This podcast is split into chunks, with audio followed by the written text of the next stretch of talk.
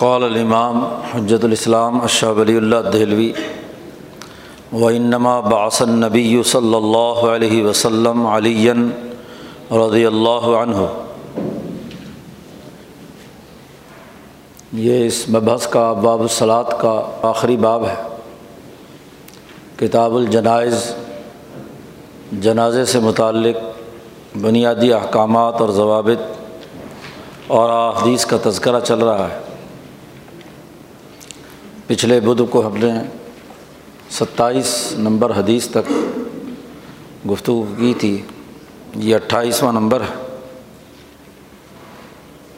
میت کو دفن کرنے کے بعد جو امور قبر کے سلسلے میں نبی اکرم صلی اللہ علیہ وسلم نے بطور ہدایت کے جاری کی ہیں، ان میں سے ایک یہ بھی ہے۔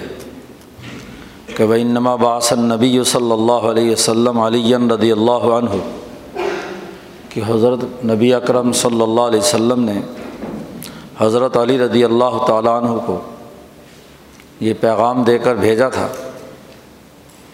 کہ اللہ یدا تم سالن اللہ تمسہ جو کہیں تصویر نظر آئے تمثال تو اس کو مٹا دینا ولا قبراً مشرفن اللہ صوا ہو اور کوئی ایسی قبر جسے دیکھو کہ تم بہت زیادہ اونچی بنائی بھی ہے، مشرف ہے، تو اس کو بالکل برابر کر دینا زمین کے۔ کوئی بلند قبر نہیں ہونی چاہیے۔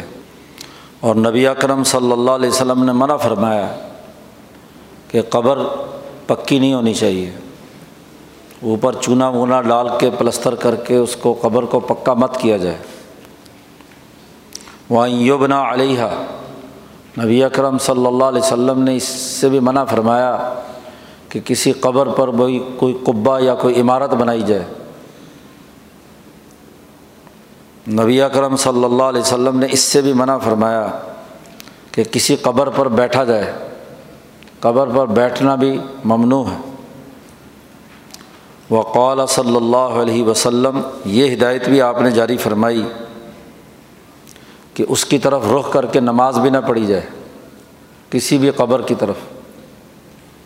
یہ تمام روایات صحیح مسلم کی ہیں، جس میں قبروں پر عمارت بنانے، قبروں کو بہت زیادہ اونچا کرنے، قبروں کو پکے بنانے سے منع فرمایا۔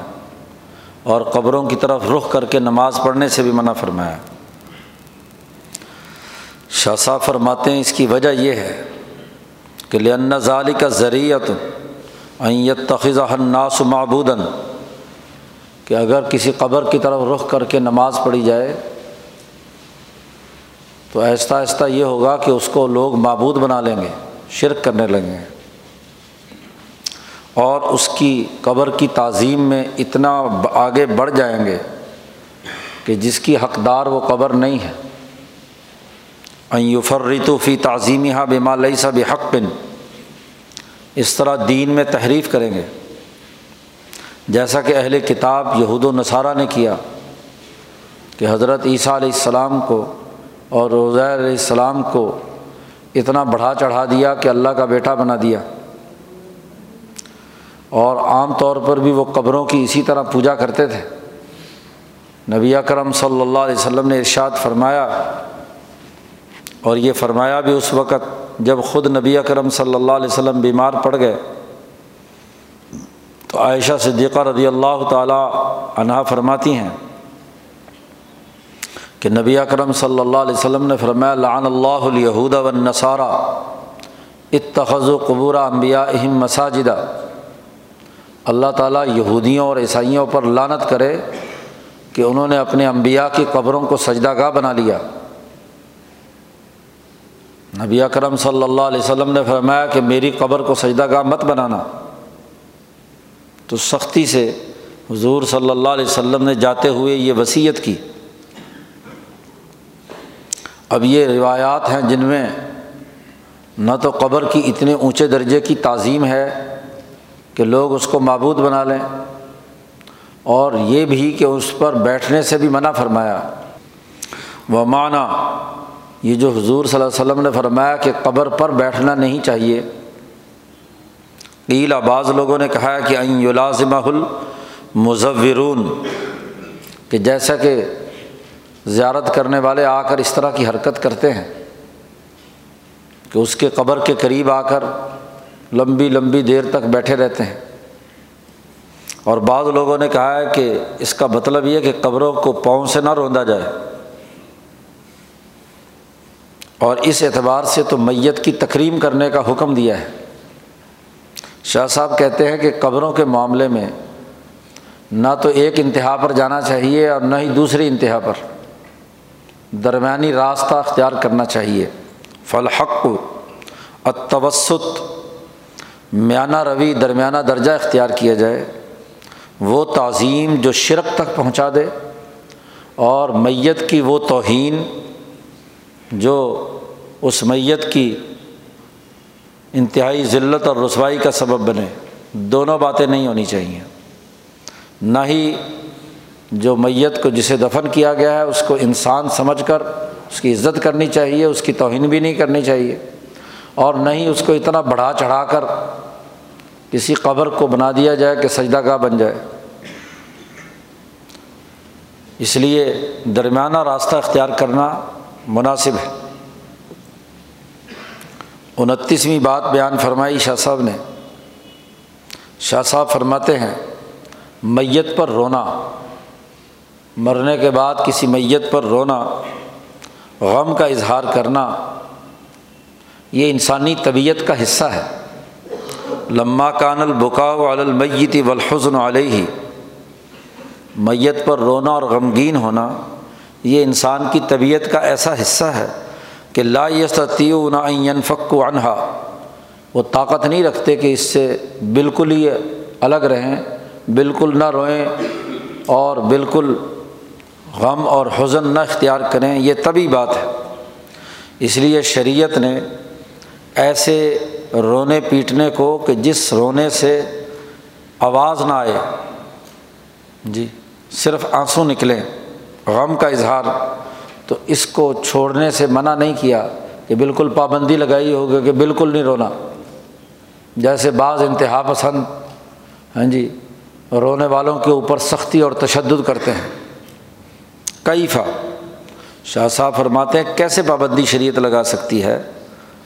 کہ یہ رونا تو ہر انسان کی طبی رقت دل کی نرمی کا اثر ہوتا ہے۔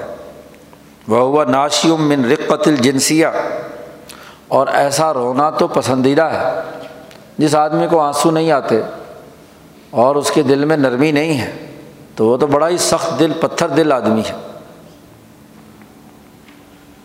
لتوقفی تعلف اہل المدینت فیمہ بین علیہ اس لیے کہ جو کسی مملکت کے شہری اور ریاست کے لوگ ہیں، اگر ایک دوسرے پر غم کا اظہار نہ کیا جائے اور آنسو نہ بہائے جائیں، تو پھر لوگوں کے درمیان پیار و محبت کیسے پیدا ہوگا؟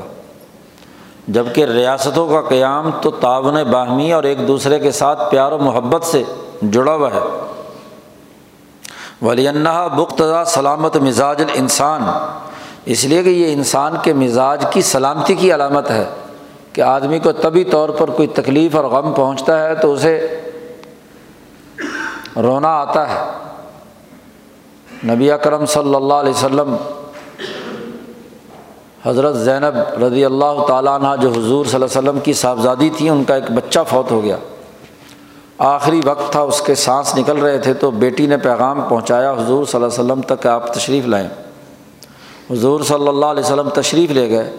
تو بچے کے سانس آخری تھے تو وہ اٹھا کر حضور کی گود میں رکھا تو حضور کی آنکھوں سے ٹپ ٹپ آنسو نکلنے لگے۔ تو دو تین عرب کے جو بہادر انہوں نے کہا، یا رسول اللہ، آپ کی آنکھوں سے آنسو، مرد کا کام کیا ہے؟ آنسو بہانا۔ نبی اکرم صلی اللہ علیہ وسلم نے فرمایا کہ یہ تو رقت قلبی ہے، تبھی بات ہے۔ جس آدمی کو کسی انسان کے مرنے پر دل میں کوئی حزن اور نرمی نہیں ہے تو وہ تو بڑا پتھر دل ہے۔ تو اس لیے اس پر مکمل پابندی بھی نہیں لگائی۔ اور فرمایا، نبی کرم صلی اللہ علیہ وسلم نے، انما یرحم اللہ من عباد الرحمٰ۔ اللہ تعالیٰ اپنے ان بندوں پر رحمت کرتا ہے جو رحم دل ہوتے ہیں، جو انسانوں کے لیے نرمی۔ تو ایسا رونا کہ جس میں آواز نہ ہو، سینہ نہ پھاڑا جائے، نہ ہی ہاں جی شور شرابہ مچایا جائے، تو ایک غم کا اور دکھ کا اظہار چہرے سے ہو تو ایسا رونا اور ایسی تکلیف قبول کرنا اس میں کوئی حرج کی بات نہیں، یہ ایک طبی کیفیت ہے۔ البتہ شور مچا کر اپنے جسم پر دوہتر رسید کرنا، رونا پیٹنا، پورا محلہ اکٹھا کر لینا، رونے والیاں جمع کر لینا، یہ حرام اور ناجائز ہے۔ جیسا کہ اگلی حدیث میں، نمبر تیس میں شاہ صاحب اگلی حدیث لائے ہیں کہ نبی اکرم صلی اللہ علیہ وسلم نے ارشاد فرمایا کہ اللہ تعالیٰ آنکھوں سے آنسو نکلنے پر نہیں عذاب دیتا اور دل کے غمگین ہونے پر بھی کوئی عذاب نہیں دیتا۔ لیکن اللہ پاک عذاب دیتا ہے۔ لہٰذا اپنی زبان کی طرف اشارہ کر کے کہ اس زبان سے۔ یعنی جب آدمی کسی دکھ اور غم پر زبان سے شور مچاتا ہے یا اللہ تعالیٰ کو برا بھلا کہتا ہے یا کہتا ہے بے وقت موت آ گئی، یہ ہو گیا، وہ ہو گیا تو اس طرح کی جو زبان سے جملے نکالتا ہے، اللہ تبارک و تعالیٰ اس پر عذاب دیتا ہے۔ ایک دوسری حدیث میں نبی اکرم صلی اللہ علیہ وسلم نے فرمایا کہ وہ آدمی ہمارے مسلمان جماعت کا حصہ نہیں ہے۔ جس نے غم کے اندر اپنے گال پیٹ لیے، ضرب الخدود و شق الجیوبہ و دعا بدا الجاہلیہ۔ جس نے اپنا گریبان پھاڑا، کپڑے پھاڑے غم کی وجہ سے کسی کے مرنے پر اور اپنے منہ پر تھپڑ رسید کیے، کسی کا ماتم کرتے ہوئے سینہ پیٹا، تو وہ ہم میں سے نہیں ہے۔ نبی اکرم صلی اللہ علیہ وسلم کی یہ واضح حدیث ہے وہ دعا بداول جاہلیہ اور جس نے جاہلیت کے دعوے کیے، جاہلیت کی طرح رونا، پیٹنا، ماتم برپا کر لیا۔ یہ بخاری اور مسلم کی روایت ہے، متفق علیہ، صحیح ترین حدیث ہے۔ کہ سینہ کو بھی کرنا، منہ پھاڑنا، زنجیر زنی کرنا ہاں جی گریبان پھاڑنا، یہ قطعی طور پر ناجائز ہے۔ یہ شاہ صاحب کہتے ہیں کہ میں کہتا ہوں کہ رفی اس کا راز یہ ہے کہ ظالی کا سبب و تحیج الغم، کہ اس کے نتیجے میں غم دوبارہ بھڑک اٹھتا ہے۔ جب بھی آپ اس طرح کی حرکت کرتے ہیں تو جو غم تین دن سے زیادہ کی اجازت نہیں ہے، سوگ، اس سے زیادہ کی اجازت نہیں ہے، تو اس غم کو بار بار زخموں کو کریدنا اور اس کا تذکرہ کرنا یہ غلط ہے۔ اور دوسری بات یہ ہے کہ وینم المصاب بسکل بے منزلت المریض جس آدمی کو کسی کے مرنے پر تکلیف اور اذیت پہنچتی ہے، وہ ایسا ہی ہے جیسا کہ مریض ہو۔ جی کیونکہ غم کی وجہ سے دل پھٹ رہا ہوتا ہے۔ آدمی جو ہے وہ بے قل اور پریشان ہوتا ہے۔ یہ ایسی جیسے آدمی کو کوئی ہاں جی جسم میں کوئی تکلیف پہنچے تو اس سے آدمی بے چین ہوتا ہے۔ تو یہ قسم کا قلبی اور روحانی زخم ہوتا ہے۔ تو زخم کو بار بار چھیڑنا یہ کوئی اچھی بات ہے، عقل مندی کی بات ہے۔ یہ عالد اس کا علاج کیا جاتا ہے کہ اس کا مرض کم ہو۔ نہ یہ کہ مرض دوبارہ بڑھا دیا جائے۔ اور ولا یمبغی اور مناسب نہیں ہے کہ اس کی تکلیف کو دگنا تگنا کیا جائے۔ اس لیے اس کو بار بار رو کر یاد دلانا کہ تمہیں فلانا مر گیا، فلانا ہو گیا، تو درست نہیں ہے۔ اور دوسری بات یہ ہے کہ جسے تکلیف پہنچی ہے، وہ یش غول و اماں یجد ہو وہ جو اس کے دل میں غم ہے، اس غم کے اندر مشغول ہے۔ اور مناسب نہیں ہے کہ جان بوجھ کر اس کو اس غم کے اندر دوبارہ غوطہ زنی کروائی جائے اور اگر سال بعد دوبارہ پھر کروائی جائے تو اس سے بڑی خرابی کی کیا بات ہے؟ وہ ایزن، اور ایک اور بات بھی بڑی اہم ہے کہ یہ جب ماتم کیا جاتا ہے تو دراصل یہ ہیجان القلق، یہ انسان کے اندر جو تکلیف اور اذیت ہے اس کو ابھارنا ہے۔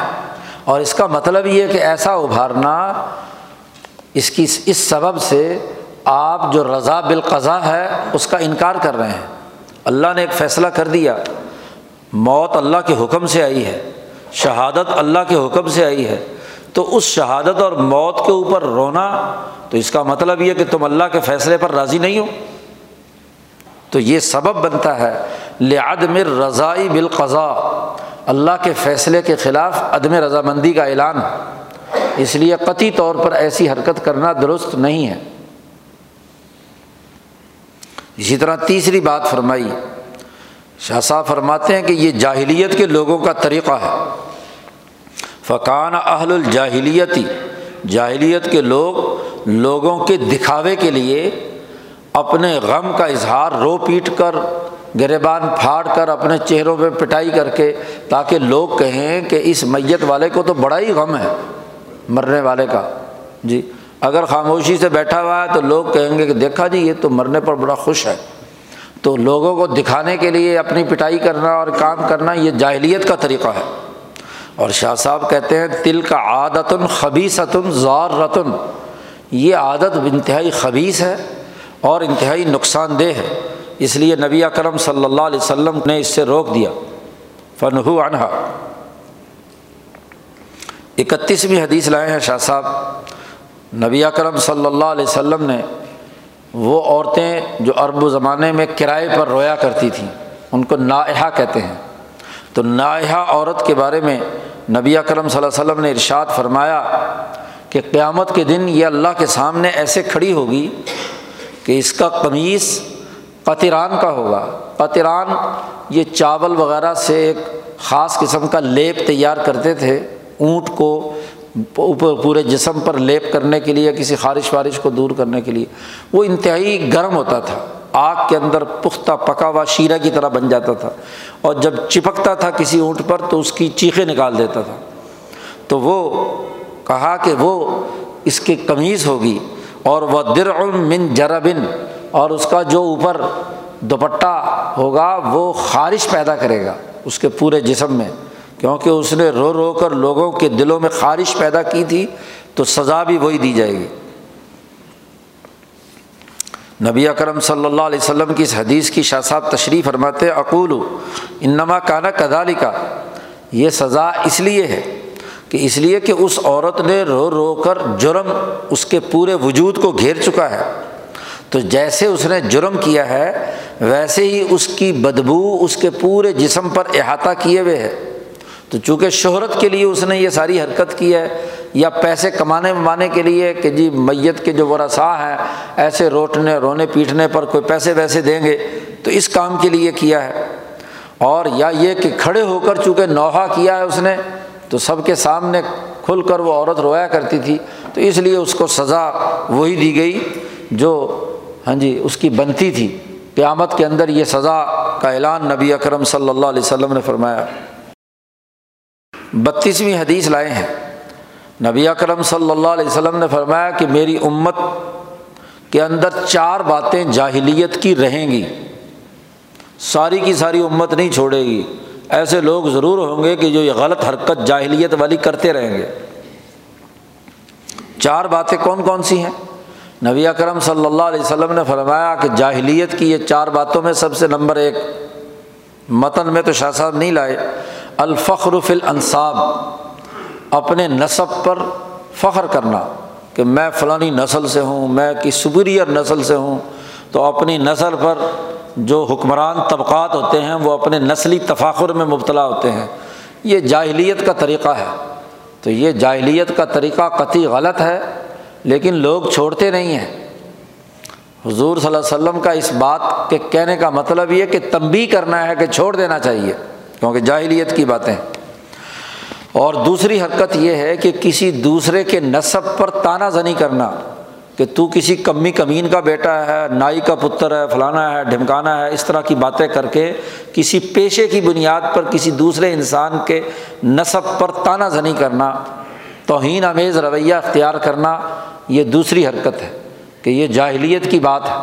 کیونکہ اس کا مطلب یہ ہے کہ وہ اس کی پیدائش اس کے اپنے اختیار میں تو نہیں تھی۔ وہ کسی کالے کے گھر پیدا ہو گیا یا گورے کے گھر پیدا ہو گیا، اس میں اس کا اپنا عمل دخل نہیں ہے۔ جب آپ اس کو ہاں جی اس کے باپ کی گالی دیتے ہیں، اس کی ماں کی گالی دیتے ہیں، تو اس دراصل یہ دعوی جاہلیت۔ جیسا کہ ایک حدیث میں آتا ہے کہ حضرت ابو ذر غفاری رضی اللہ تعالیٰ عنہ چونکہ قبیلہ بنو غفار کے تھے اور یہ بلال حبشی کالے حبشی غلام، تو کسی بات پر ان دونوں کے درمیان کوئی مسئلہ ہو گیا، اختلاف ہو گیا، تو حضرت ابو ذر غفاری نے اپنے نصب پر فخر کرتے ہوئے بلال حبشی کو کہا کہ تو تو کالی کلٹی عورت کا بیٹا ہے۔ تو ان کو ان کی ماں کی شرم دلائی۔ تو بلال کو بڑی تکلیف ہوئی کہ مجھے ماں کی گالی دی ہے ابو ذر نے۔ وہ حضور صلی اللہ علیہ وسلم کے پاس حاضر ہوئے اور حضور صلی اللہ علیہ وسلم سے کہا کہ ابو ذر نے میرے ساتھ یہ حرکت کی ہے۔ تو حضور صلی اللہ علیہ وسلم نے ابو ذر کو بلا لیا۔ پوچھا آئرتا ہوں بھی امی ہی تو نے اس کو اس ماں کی گالی دی تھی۔ تو تو ان کا امرون فی کا جاہلیہ۔ تو تو ایک ایسا آدمی ہے جس کے اندر ابھی جاہلیت کے اثرات ہیں۔ تیری تربیت ابھی پوری نہیں ہوئی۔ کہ تو انسان کو حقیر سمجھتا ہے، اس کو کالی ماں کا بیٹا کہا تو نے؟ کیوں؟ بڑی ڈانٹ ڈپٹ کی تو ابو ذر غفاری رضی اللہ تعالیٰ عنہ نے معافی مانگی اور علیحدہ لے جا کر بلال سے کہا کہ دیکھو، میں زمین پر لیٹتا ہوں، اپنی ایک گال زمین پر رکھتا ہوں، دوسری گال پر تو اپنی ایڈی رکھ کر رگڑ اسے، تاکہ میرے اندر سے یہ جاہلیت والا خمار جو میرے نفس کے اندر پیدا ہوا ہے، یہ ختم ہو۔ تو حضرت بلال نے بہت کہا کہ میں نے معاف کر دیا، معاملہ ختم ہو گیا۔ ہاں جی ایسے معاملہ۔ انہوں نے کہا، نہیں، جب تک تو ایڈی میری گال پر نہیں رکھے گا، تاکہ میرے اندر جو نصب پر فخر کا جو تکبر موجود ہے، وہ ٹوٹے۔ اس وقت تک میں تجھے نہیں چھوڑوں گا۔ تو یہ تربیت کا انداز تھا نبی اکرم صلی اللہ علیہ وسلم کا، تو وہی بات ہے۔ تیسری بات، نبی اکرم صلی اللہ علیہ وسلم نے فرمائی کہ لوگ جاہلیت کے اندر جب بارش کے لیے استثقا یعنی بارش کی طلب کے لیے مانگتے تھے، تو کہتے تھے فلانا ستارہ طلوع ہوگا تو بارش آئے گی۔ تو چونکہ سریا طلوع ہو گیا ہے، تو اب بارش آئے گی۔ مثلاً اس طرح کے دعوے تھے۔ نبی اکرم صلی اللہ علیہ وسلم نے فرمایا کہ یہ جاہلیت کا دعویٰ ہے۔ لوگ یہ نہیں چھوڑیں گے۔ ان پر علم نجوم کے اتنے گہرے اثرات ہیں کہ یہ ستاروں کے پیچھے بھاگتے رہیں گے، ستارے دیکھیں گے کہ فلانا ستارہ کہاں ہے، فلانا ذائچہ کہاں ہے، مسلمان ہے، کلمہ گو ہیں اور پھر ستاروں کے علم کی پیشن گوئیوں کے پیچھے بھاگتے ہیں۔ اپنا اپنا اسٹار یاد رکھتے ہیں اور اس پر پتہ نہیں کیا روز ہی اخبار دیکھتے رہتے ہیں کہ اخبار میں کیا آیا ہمارے لیے۔ تو یہ جو نجوم سے اپنے بارے میں کسی بھی پیشین گوئی کے بارے میں سوچنا، حضور صلی اللہ علیہ وسلم نے فرمایا کہ یہ میری امت نہیں چھوڑے گی۔ اور چوتھی بات نبی اکرم صلی اللہ علیہ وسلم نے فرمایا کہ ون نیاحا میت پر رونا، پیٹنا، گلے پھاڑنا، سینہ کو کرنا، زنجیر زنی کرنا، یہ بھی بہت بری بات ہے۔ جاہلیت کی بات ہے، میری امت نہیں چھوڑے گی۔ تو بات یہ ہے کہ یہ رونے، پیٹنے کو بھی نبی اکرم صلی اللہ علیہ وسلم نے اس میں شامل کیا۔ اقول شاہ صاحب اس حدیث کی تشریح میں فرماتے ہیں کہ نبی اکرم صلی اللہ علیہ وسلم نے اپنی امت کی حالت دیکھ کر بہت پہلے بھانپ لیا تھا کہ یہ یہ حرکتیں چھوڑیں گے نہیں۔ انہم لایت رکون اس لیے کہ لنا رالی کا یہ انسان کی طبیعت کا حد سے بڑا ہونا، بشری تقاضے کا حد سے بڑا ہونے کی بنیاد پر ہے کہ جب انسان کے اندر کوئی حمیت الجاہلیہ، جاہلیت کا تعصب پیدا ہوتا ہے یا اس کے اندر ہاں جی حیوانیت کا غلبہ ہوتا ہے، تو یہ چار کام ضرور کرتا ہے۔ کہیں نہ کہیں کہیں نہ کہیں اسے اپنے نصب پر فخر، دوسرے کے نصب میں کیڑے نکالنا ہاں جی کہیں نہ کہیں علم نجوم کے ساتھ کوئی نہ کوئی تعلق ظاہر کرنا اور رونا پیٹنا۔ شاہ صاحب کہتے ہیں، یہ ایسے ہی ہے جیسے کسی انسان کے اوپر شہوت کا بھوت سوار ہو۔ تو وہ شہوت پوری کیے بغیر نہیں رہتا۔ تو ایسے یہ بھی حیوانیت کے تقاضے کے ساتھ یہ چاروں کام جو ہیں اس کے اندر ہیں، یہ حضور صلی اللہ علیہ وسلم نے بھانپ لیا۔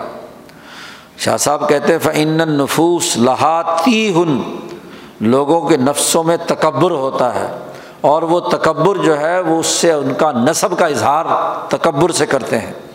ولافت بالاموات اور لوگوں کے دلوں میں فطری طور پر اپنے مردے کے ساتھ ایک محبت ہوتی ہے۔ باپ ہے، ماں ہے، بیوی ہے، بیٹی ہے، بچہ ہے۔ جب وہ مرتا ہے تو اس کی طبیعت رونے کو ضرور چاہتی ہے۔ تستد نیاحا اور ورسدن، اور وہ رسد گاہیں جس سے سورج، چاند، ستاروں کی گردش کا فلکیاتی علم حاصل ہوتا ہے۔ یہ بھی ہاں جی اس طرح کے لوگ، لوگوں میں ہاں جی وہ ستاروں کی گردش کے اس نظام پر ہاں جی انہیں ٹھڑک ہوتا ہے۔ ہاتھ دیکھنے کا، ستارے دیکھنے کا ذائچہ بنانے کا۔ تو یہ بھی انسان کے اندر ہاں جی بارش سے متعلق علم نجوم سے پیشن گوئیاں کرنے کا ان کے اندر مرض ہوگا۔ والزاری کا لن ترا امت من البشر امت من البشر۔ تم کسی امت کو نہیں دیکھو گے انسانوں میں سے، عربی ہوں یا اجمی۔ ان کے اندر یہ چاروں باتیں پائی جائیں گی۔ شاہ صاحب نے کہا، یا ہندوستان میں دیکھ لو، عربوں میں دیکھ لو، اجمیوں میں دیکھ لو، ایرانیوں میں دیکھ لو، ہر ایک میں یہ کہیں نہ کہیں تھوڑی یا زیادہ یہ مرض موجود ہے، چاروں مرض۔ تینتیسویں حدیث لائے ہیں۔ نبی اکرم صلی اللہ علیہ وسلم نے ارشاد فرمایا، عورتوں کے بارے میں۔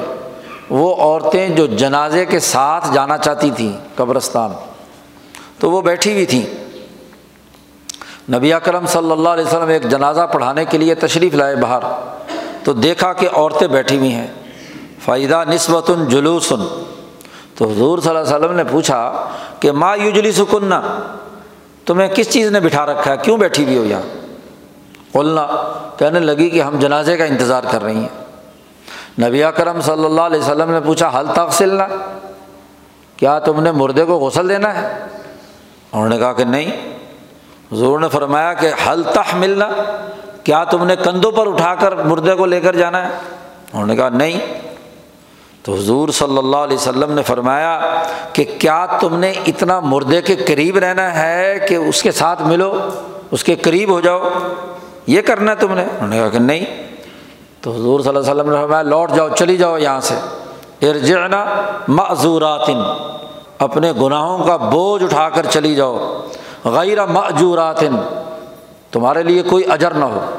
ایک قسم کی بد دعا دی کہ یہاں سے اگر ایس حالت میں رہی تم جنازے کے انتظار میں، تو تم واپس لوٹو گی، تو بوجھ اٹھا کر جاؤ گی۔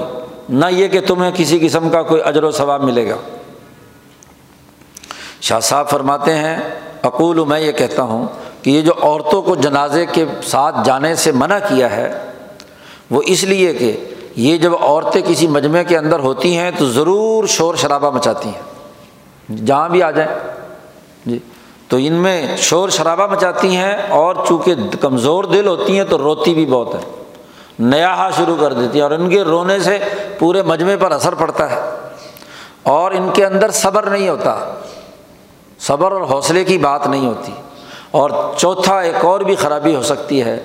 کہ ان کشاف العورات تو ضرور میت کو دیکھنے، شور شرابہ کرنے میں ان کی جو بے پردگی ہے وہ ہوگی۔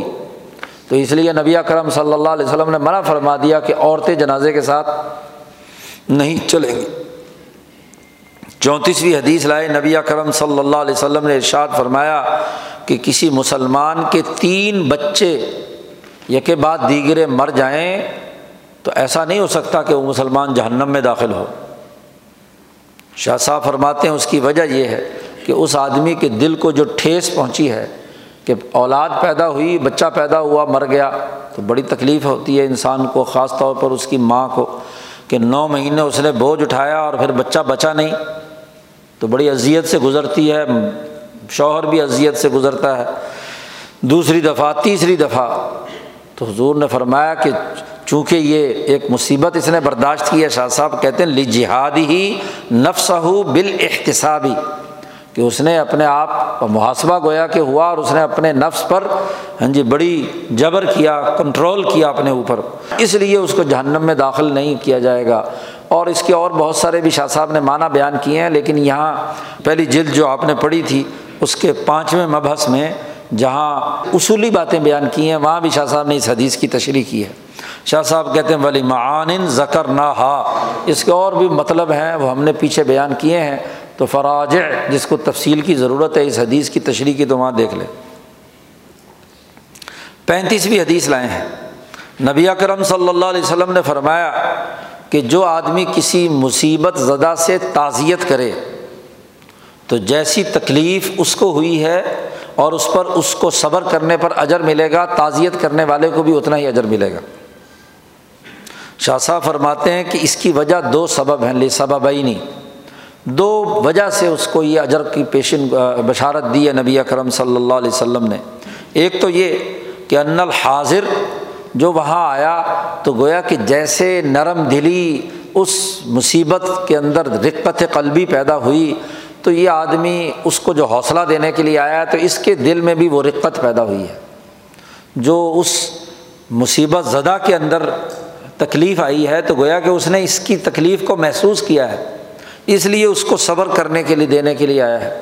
اور دوسری وجہ یہ ہے کہ شاہ صاحب کہتے ہیں کہ جو جزا و سزا ہوتی ہے، وہ اعمال کی مناسبت سے ہوتی ہے۔ اس کے لیے شاہ صاحب نے ایک وضاحت کی ہے کہ عالم مثال میں معانی کا ظہور نسبت تضائف کی بنیاد پر ہوتا ہے۔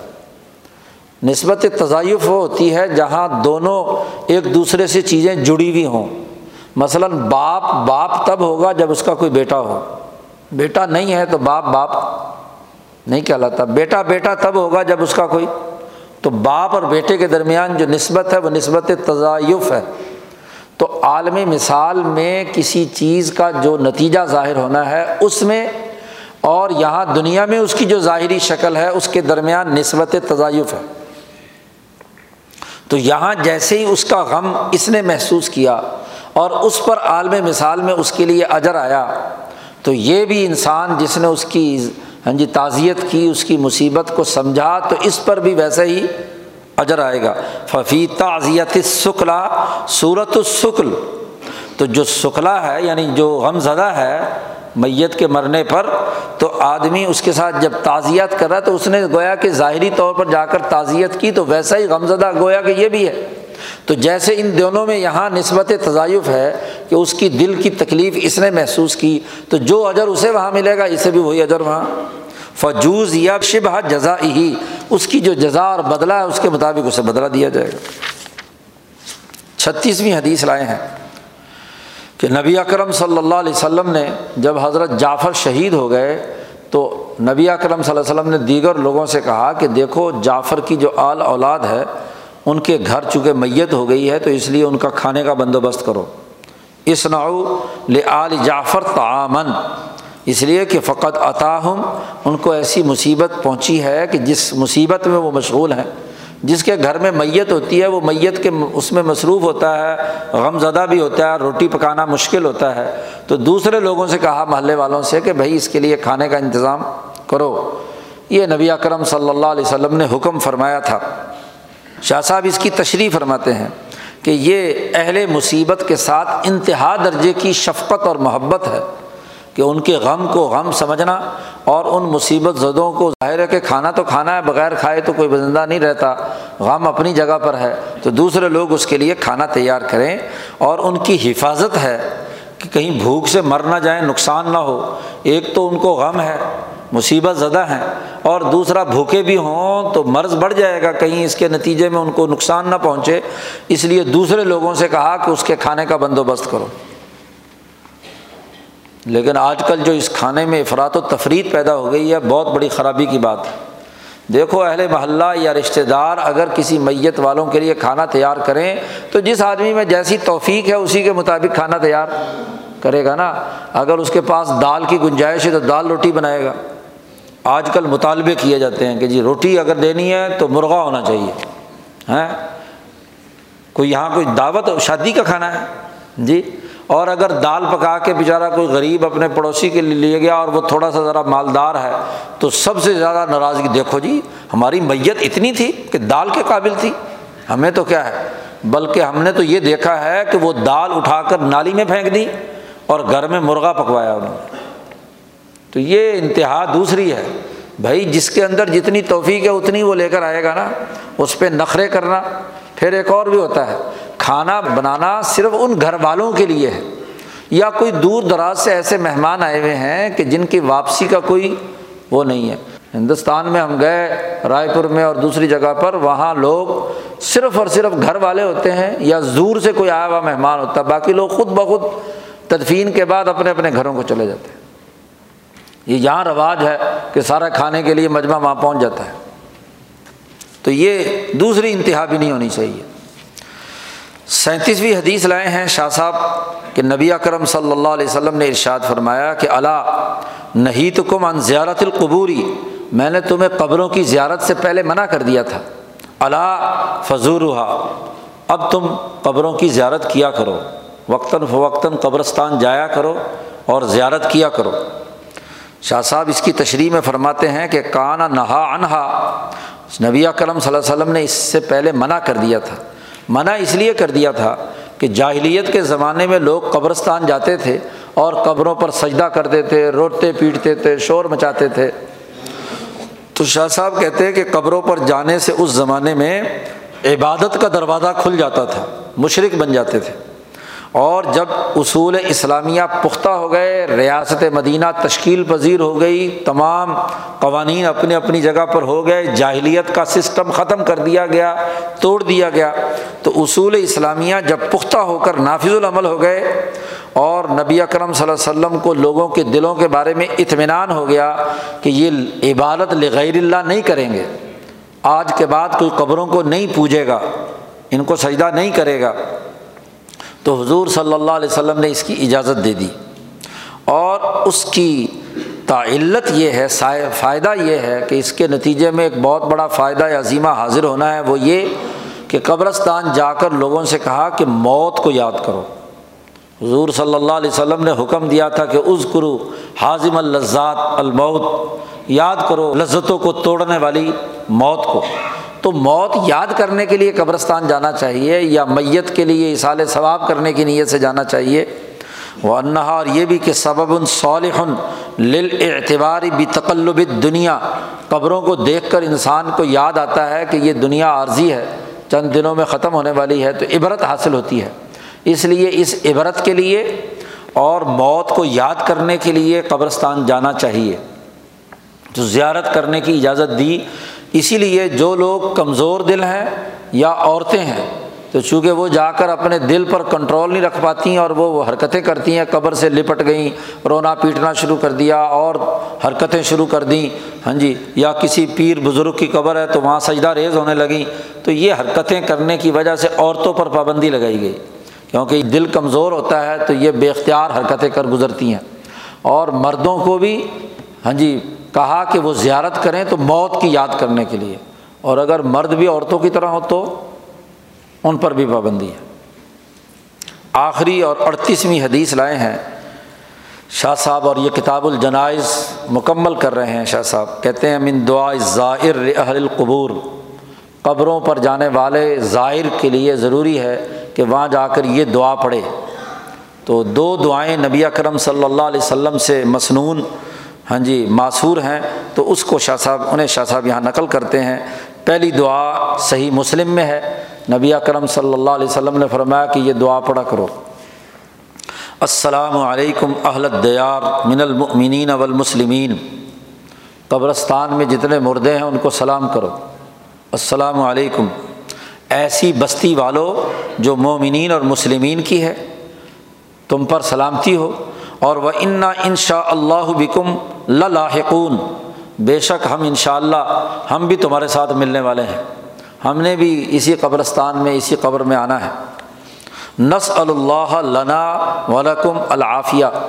ہم سوال کرتے ہیں اللہ تعالیٰ سے اپنے لیے بھی اور تمہارے لیے بھی عافیت کا کہ ہمیں عذاب سے بچائے۔ یہ دعا نبی اکرم صلی اللہ علیہ وسلم پڑھتے تھے، مسلم شریف کی یہ روایت ہے۔ اور ایک دوسری روایت میں ہے السلام علیکم یا اہل القبور۔ اے قبروں والو، تم پر سلامتی ہو۔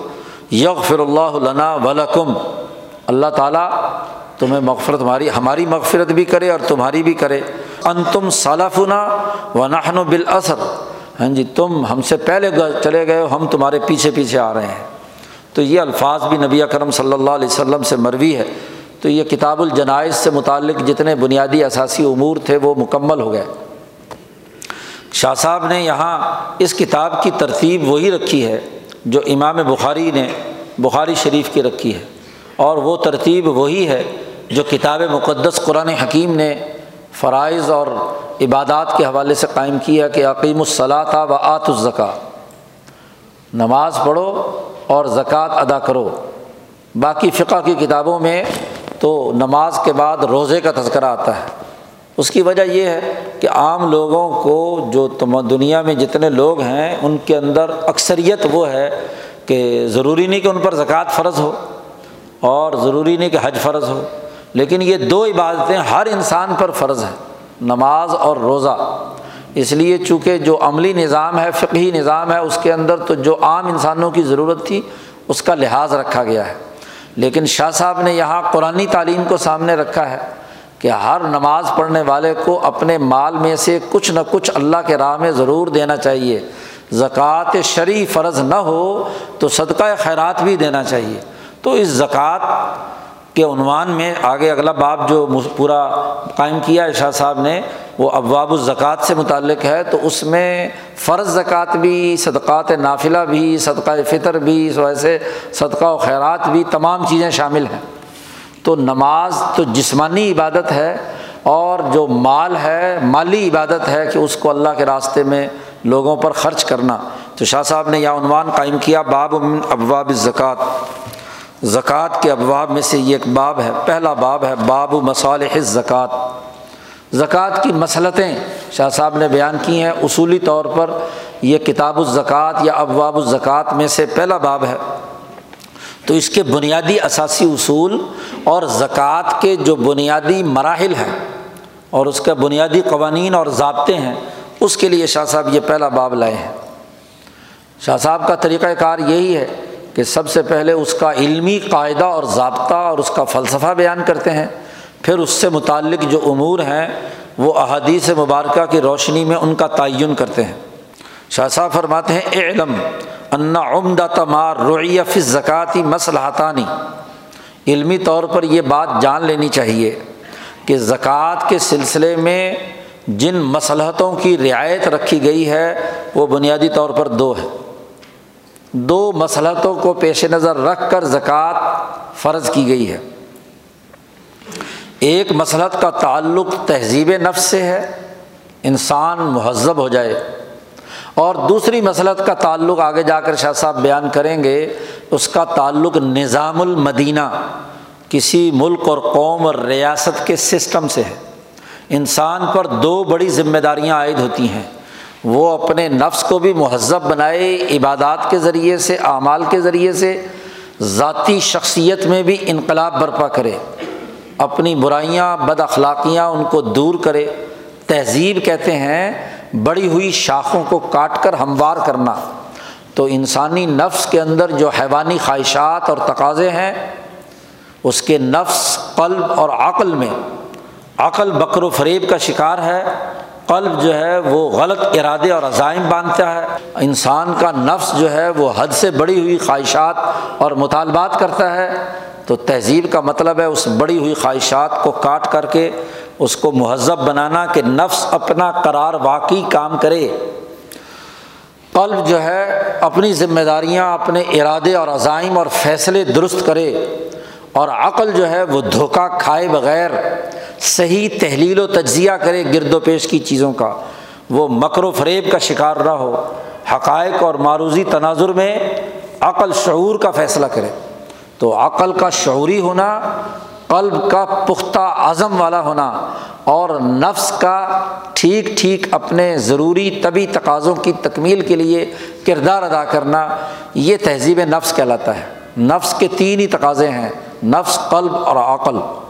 نفس کو نفس دو معنی میں استعمال کیا جاتا ہے، ایک پوری روح ہے نفس ناطقہ کے لیے اور ایک اس نفس ناطقہ کا وہ پہلو جو جگر کے ذریعے سے انسانی طبیعت کو کنٹرول کرتا ہے، اس کو نفس کہتے ہیں۔ تو مسلحت طرج الا تہذیب نفس پہلی مسلحت کا تعلق انسان کی تہذیب نفس سے ہے۔ اور تہذیب نفس کیا ہے؟ شاہ صاحب نے اس کی وضاحت کی۔ وہی انہا او حضرت شخ وہ یہ کہ انسانی نفس کے اندر بخل کوٹ کوٹ کر بھرا ہوا ہے۔ ہر وقت بخل حاضر رہتا ہے۔ یہ الفاظ قرآن حکیم ہی کے ہیں کہ او حضرت الانفس الشح۔ انسانی نفسوں میں شح اور بخل، چیزوں کی محبت، چیزوں کو جمع کرنا، ہر وقت انسان کے نفس میں یہ حرکت رہتی ہے۔ او حضرت الانفس الشح۔ اور شاہ صاحب کہتے ہیں یہ جو شح اور بخل ہے، یہ تمام بد اخلاقیوں میں سب سے زیادہ کبھی اور برا ہے۔ اقبح الاخلاق ہے۔ زور رن بحاف المعاد۔ اور آخرت میں سب سے زیادہ نقصان دہ ہے۔ دنیا میں بھی اس کے نقصانات ہوتے ہیں کہ جب آدمی کسی چیز کے ساتھ ایسا قلبی تعلق قائم کر لے کہ اس کے نہ ہونے پر یا اس کے جدا ہونے پر انسان اذیت اور تکلیف میں مبتلا ہو جائے، یہ شو ہے۔ تو اگر دنیا میں کسی انسان کسی خاص چیز کے ساتھ ایسی وابستگی اختیار کر لے کہ بس ہر وقت اسی کا دماغ میں خیال رہے۔ جی۔ ایسی محبت پیدا ہو جائے، کوٹھی کے ساتھ، بنگلے کے ساتھ، گاڑی کے ساتھ، مکان کے ساتھ، بیوی کے ساتھ، بچوں کے ساتھ، کسی بھی چیز کے ساتھ ایسا تعلق کہ جیسے ہی وہ تعلق منقطع ہو تو گویا کہ بندہ مر جائے گا ابھی یہ پستی یہ نفس ہے۔ انسانی نفس کو اس سے بلند ہونا چاہیے۔ کیونکہ دنیا کی تمام چیزیں انسان کے لیے متا ہے، استعمال کے لیے ہیں، استعمال کرنا ہے۔ تو مال ہو، چیز ہو، جائیداد ہو، وہ استعمال، مکان استعمال کے لیے ہے نا۔ اور اگر مکان کو دل میں بٹھا لیا، ہر وقت اسی مکان کے گن گا رہا ہے، تو اس سے بڑی خرابی کیا ہوگی؟ وہ دنیا کے دوسرے کام کیا کر پائے گا؟ ہر وقت بیوی کے نخرے ہی برداشت کر رہا ہے، تو بیچارہ کاروبار سے بھی گیا، تمام چیزوں سے گیا۔ ہر وقت اولاد ہی اٹھائی پھر رہا ہے، تو باقی کس کام سے؟ تو دنیا کی بھی سب سے بڑی مصیبت ہے۔ اور جب ایسا نفس مرنے کے بعد اللہ کے حضور میں حاضر ہوتا ہے، تو دنیا میں تو، وہاں آخرت میں تو یہ گھر نہیں ہوگا، یہ مال نہیں ہوگا۔ تو جب اس کے پاس یہ چیز نہیں ہوگی، تو وہاں اس سے زیادہ اذیت اور تکلیف میں ہوگا۔ غور بحا فلمعاد شاہ صاحب کہتے ہیں، من کانا شہیحن جو آدمی بخیل ہے اور چیزوں کے ساتھ بہت ہی چمٹا ہوا ہے وہ جب مرتا ہے ایزا ماتا، جب وہ مرتا ہے تو باقیہ قلب ہو متعلقاً بالمال، وہ اس کا، اس مال کے ساتھ، اس پیسے کے ساتھ، اس سونے کے ساتھ، اس خزانے کے ساتھ، اس کا دل چونکہ تعلق رکھتا ہے، تو وہی سونا، وہی کوٹھی، وہی بنگلہ، وہی سب کچھ اس کے ذریعے سے ہی تپا کر اسے عذاب دیا جائے گا۔ اللہ نے کہا ہے نا کہ جو لوگ سونا چاندی کا خزانہ رکھتے ہیں یعنی بغل کے ساتھ، قلب ان کے ساتھ وابستہ ہے۔ تو یوم یحما علیہ فی ناری جہنما فتقوا بہا جبا ہوں و جنوب ہوں و ظہور ہوں حاضہ ماں کنس تم یہی وہ خزانہ تھا نا جس کے ساتھ تمہیں پیار تھا۔ اب یہی اسی کی اذیت برداشت کرو۔ وہ عزبہ بزالی کا شاہ صاحب کہتے ہیں ممن تمرانہ بس زکوٰۃ جس آدمی کو زکوٰۃ دینے کی مشق ہے، عادت ہے کہ اپنے مال کا کچھ حصہ نکال کر انسانیت پر خرچ کرتا ہے، غریبوں کے کام آتا ہے، مسکینوں کا بندوبست کرتا ہے۔ وہ ازال شح من نفس ہی اس نے اپنے نفس سے بخل دور کر لیا۔ تو کا نظال کا نافیہ لہو، تو یہ اس کے لیے بڑا نفع بخش بات ہے کہ اس نے اپنے دل کا بخل دور کر کے ایک صحیح اور سچا ہاں جی انسان ہونے کا ثبوت دیا ہے۔ تو اس کے لیے بڑا نفع بخش بات ہے کہ اس نے اپنا وہ شح دور کر دیا۔ اس لیے قرآن نے کہا وہ یوں کا شح نفس ہی فولا کا حم المفلحون۔ جس نے اپنے نفس کے بغل سے نجات حاصل کر لی، اس سے وہ بچا رہا، تو وہی کیا ہے؟ مفلحون، کامیاب ہے۔ اور پھر شاہ صاحب نے فرمایا، یہ تو دنیا میں اس کے لیے فائدہ ہے۔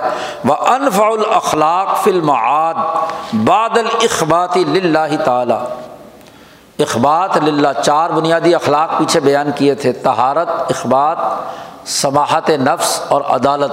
تو شاہ صاحب کہتے ہیں، اخبات للہ کے بعد یعنی اللہ کے سامنے جھکنے اس کی عبادت کرنے کے بعد چاروں اخلاق میں سب سے بہترین وہ خلق جس کا آخرت میں انسان کو نفع بخش بننا ہے، وہ سخاوت نفس ہے۔ ہوا سخاوت النفس، نفس کا سخی ہونا ہے۔ اور سخی ہونے کا یہ مطلب نہیں ہے کہ کچھ تھوڑے سے پیسے نکال کر ہاں جی لوگوں میں چھٹا دے دے۔ سخاوت نفس ایک خلق ہے۔ اور اس کا پتہ بھی اس حدیث سے چلا۔ نبی اکرم صلی اللہ علیہ وسلم نے ارشاد فرمایا کہ دیکھو، آخری وقت میں حضور صلی اللہ علیہ وسلم کا یہ خطاب ہے۔ تکلیف کی حالت میں آپ صلی اللہ علیہ وسلم تشریف لائے تھے ممبر پر سر پر پٹی بندھی ہوئی تھی۔ ہاں جی آپ صلی اللہ علیہ وسلم نے فرمایا کہ نہ حاضل مال خزیرتن حلوتن۔ یہ مال بڑا سر سبز ہے، بڑا میٹھا ہے۔ ہاں جی آدمی کے پاس جیب میں پیسے ہونا تو منہ میں مٹھاس ویسے ہی آ جاتی ہے۔ پیسے نہ ہو تو بڑی تلخی ہوتی ہے اور ذرا سی تنخواہ مل جائے، ادھر ادھر سے پیسہ مل جائے، تو زبان میں پانی آنے لگتا ہے۔ نبی کرم صلی اللہ علیہ وسلم نے فرمایا، یہ حلوہ بھی ہے، مال حلوہ بھی ہے۔ اور خزیرتن بڑا سر سبز ہے، اس کو دیکھ کر آنکھیں بڑی ٹھنڈی ہوتی ہیں۔ نبی اکرم صلی اللہ علیہ وسلم نے فرمایا کہ من اخذہ بسخاوتی نفسن بوری کا لہو فیحا جو آدمی اس کو مال کو لے، سخاوت نفس سے تو اس کے لیے برکت دے دی جاتی ہے۔ اور جو آدمی اس کو لے، من اخذہ بھی اشرافی نفسن، جو اشراف نفس سے اس مال کو لیتا ہے، اشراف نفس کسے کہتے ہیں؟ اشراف کا لفظی ترجمہ تو یہ ہے کہ جب آپ نے مثلاً کسی دیوار کے پار دیکھنا ہو نا، تو آدمی ایڑیاں اٹھا اٹھا کر پیچھے جھانکتا ہے۔ اس کو کہتے ہیں اشراف۔ تو جب کوئی چیز نہ مل رہی ہو تو ایڑیاں اٹھا اٹھا کر اس کی طرف لپکنا۔ یہ سارے پاکستانی مولوی اپنے آپ کو حضرت تھانوی کا مرید کہتے ہیں۔ حضرت تھانوی نے مفاصد چندہ کے نام سے ایک کتاب لکھی ہے اور اس میں فرمایا کہ دیکھو، حقیر ہو کر، ذلیل ہو کر مولویوں کا چندہ مانگنا حرام ہے۔ جبر فت تبر ناجائز۔ ہے حضرت تھانوی کو کسی نے پیسے بھیجے اور منی آرڈر پہ لکھ دیا کہ جی پچھلی دفعہ پیسے بھیجے تھے تو رسید نہیں آئی تھی، اس دفعہ رسید نہ آئی تو میں آئندہ پیسے نہیں بھیجوں گا۔ تو ایک لاکھ روپیہ تھا۔ حضرت تھانوی نے کہا کہ تو تو اگلے سال بند کرے گا، میں ابھی بند کرتا ہوں، یہ لاکھ واپس تیرا، نہیں لیتا میں۔ اگر مجھ پر یہ اعتماد نہیں ہے کہ میں صحیح جگہ خرچ کر رہا ہوں یا غلط جگہ پر، تو میں تیرا چندہ نہیں لیتا، لے جا۔ آج مولوی کو کیا ہزار، دو ہزار بھی دے دے تو واپس دینے کے لیے تیار نہیں ہے۔ یہ بڑی بدبختی، دین کا نام کام کرنا ہے تو عزت سے کرو۔ حضرت گنگوئی رحمۃ اللہ علیہ نے خط لکھا حضرت شیخ الہند کو دیوبند میں کہ جتنے وسائل ہوں اتنا کرنا، ضروری نہیں بھیک مانگنا۔ جی عزت سے اگر کام کر سکتے ہو دین کا تو کرو، ورنہ کیا ہے؟ چھوڑ دو، کوئی ضرورت نہیں ہے۔ یہ دین کو بھکاری بنا دیا، تو اس سے تہذیب نفس ہوگی۔ تو سخاوت نفس کے بجائے جس نے اشراف نفس سے ایڑیاں اٹھا اٹھا کر دوسروں کی جیبوں پر نظر رکھی، تو وہ تو کیا ہے؟ لم یبارک لہو فی ہا نبی اکرم صلی اللہ علیہ وسلم نے فرمایا، اس میں کوئی برکت نہیں ہوگی۔ اور ایسا مال جو بخل نفس سے لیا گیا ہو ہاں جی وہ اشراف نفس سے لیا گیا ہو، اس میں برکت کہاں ہوتی ہے؟ وہ لاکھوں کروڑوں بھی آ جائیں تو ختم ہو جاتے ہیں۔ اور جو سخاوت نفس سے ہو، بس ضرورت پوری کرنی ہے، اس کے مطابق اگر ہو تو پھر تو کیا ہے؟ جائز ہے۔ حضرت عمر رضی اللہ تعالیٰ عنہ کو نبی اکرم صلی اللہ علیہ وسلم نے فرمایا کہ تو کسی سے بھیک مت مانگنا، کسی پر بوجھ مت بننا اپنی محنت اور مشقت سے کمانا۔ جی دوسری دفعہ حضرت عمر رضی اللہ تعالیٰ عنہ کو حضور نے کچھ پیسے دیے جی ان کے حصے کے، تو عمر فاروق نے لینے سے انکار کر دیا کہ آپ نے منع فرمایا تھا کہ کسی دوسرے سے کچھ نہیں لینا۔ تو حضور صلی اللہ علیہ وسلم نے وضاحت فرمائی کہ دیکھو، اگر تمہیں اشراف نفس کے بغیر کسی نے کوئی ہدیہ دیا ہے، تو اس کو تو لے لو۔ کیونکہ تم نے اب، تمہارے نفس میں تو کوئی مطالبہ نہیں تھا نا، تو اسے لے لو۔ اور اگر اشراف نفس سے ہے تو نہ لو۔ نواب بھاول پور نے جامعہ عباسیہ بھاول پور کا ایک جلسہ منعقد کیا اور جلسے میں بڑے بڑے علماء آتے تھے۔ ہاں جی تو حضرت شیخ الہند مولانا محمود حسن، حضرت رائے پوری اور حضرت بڑے بڑے حضرات مولانا خلیل احمد صاحب سہارنپوری حضرت مولانا شرف علی تھانوی، سارے لوگ آئے ہوئے تھے۔ تو جب بھاول پور سے ٹرین سہارنپور دیوبند کے لیے روانہ ہونے لگی تو وہاں وہاں ان کا جو سرکاری اہلکار تھا، اس نے تمام لوگوں کو کرائے کے مد میں اور دوسرے مد میں پیسے دیے۔ تو باقی سب نے تو رکھ لیے، شیخ الہند نے بھی رکھ لیے۔ حضرت تھانوی کو دیے تو حضرت تھانوی نے کہا کہ نہیں، میں نہیں لے سکتا۔ کیونکہ مجھے اشراف نفس ہوا تھا۔ میرے دل نے کہا تھا کہ چونکہ اب نواب صاحب کے مہمان ہیں تو جاتے ہوئے ضرور ایک لفافہ ملے گا۔ سرکار پیسے دے گی نا، تو یہ میرے دل میں خیال آ گیا تھا۔ اس لیے میں یہ، میرے لیے یہ پیسے لینا حرام ہے، میں نہیں لے سکتا۔ کیونکہ نبی اکرم صلی اللہ علیہ وسلم نے منع فرمایا ہے کہ جس کو اشراف نفس ہو جائے تو وہ پیسے نہ لے، واپس کر دیے۔ تو مولانا رحیم بخش صاحب جو وہاں کے دراصل وزیر اعظم تھے، حضرت حاجی امداد اللہ صاحب مہاجر مکی کے مرید تھے، پھر حضرت شاہ عبد الرحیم رائے پوری حضرت شیخ الہند سے ان کا تعلق رہا۔ وہ وزیر اعظم تھے ریاست بھاول پور کے، تو وہ بھی عالم تھے، مولوی تھے، انہوں نے طریقہ سوچا۔ کہ حضرت تھانوی کو پیسے تو دینے لیکن دینے کیسے ہیں؟ اب انہوں نے تو ناجائز قرار دے کر کیا ہے؟ واپس کر دیے پیسے۔ باقی حضرات نے رکھ لیے، حضرت شیخ الہند نے اور باقی حضرات نے۔ ان کو کوئی اشراف نفس نہیں ہوا۔ جی ان کو پرواہ نہیں تھی۔ جی تو ان کو پیسے انہوں نے رکھ لیے۔ اب انہوں نے جناب والا، حضرت تھانوی نے انکار کر دیا تو حضرت مولانا رحیم بخش صاحب نے، وہ جو آدمی تھا، اسے ٹرین کے آخری ڈبے میں سوار کرا دیا۔ کہ ٹرین جب بھاول پور سے چلے اور ریاست بھاول پور اور نواب صاحب کی سرکار سے باہر نکل جائے فیروز پور اسٹیشن پر رکے، تو وہاں جا کر حضرت تھانوی کو پیسے دے دینا۔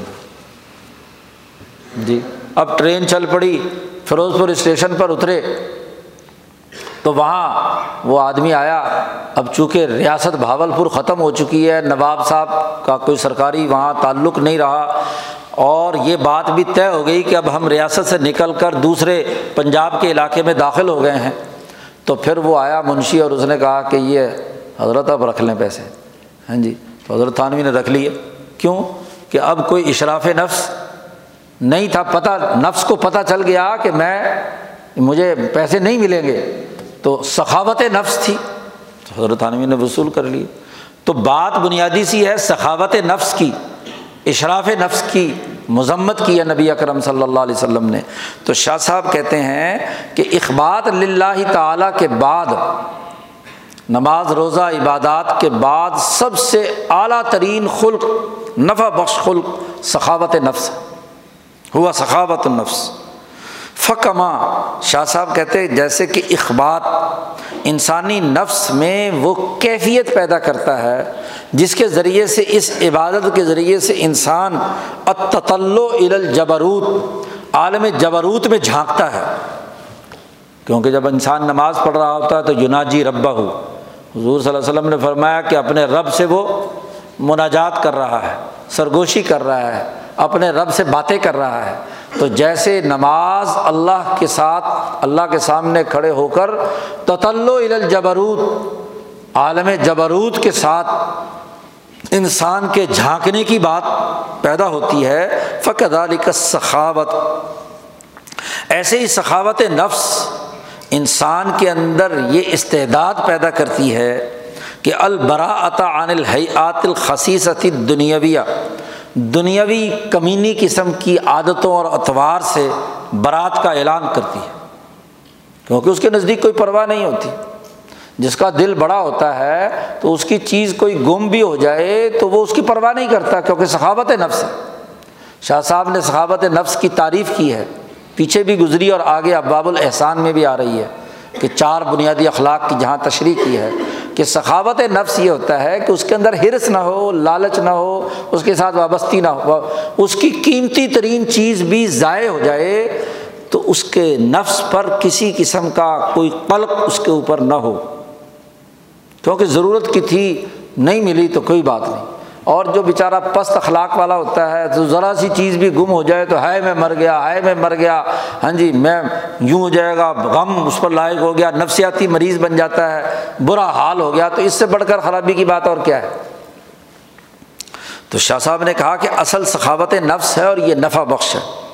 وزالی کا اور سخاوت نفس کی بنیاد کیا ہے؟ شاہ صاحب مزید اس کی کھوج میں گئے وزالی کا اس کی وجہ یہ ہے کہ صحاوت نفس کی اصل وجہ یہ ہے، اصل یہ ہے کہ انسان کی روح ملکوتی، اس کی روح حیوانی کے اوپر غالب آ جائے۔ قہر الملکیت البہیمیتا۔ ملکیت کا قاہر ہونا، غالب ہونا اس کی بہیمیت پر۔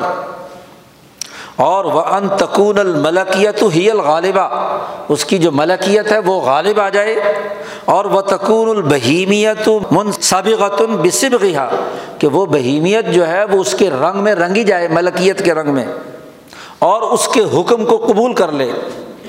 جی وہ اس کے حکم کو قبول کرنے والی بن جائے، یہ ہے ثقافت تو جب ثقافت نفس ہوتی ہے، تو جیسے ملکیت وہ دنیا کی کسی چیز کے ساتھ قلبی تعلق نہیں رکھتی، ایسا ہی رنگ اس کی بہیمیت پر آ جائے تو یہ ثقافت نفس۔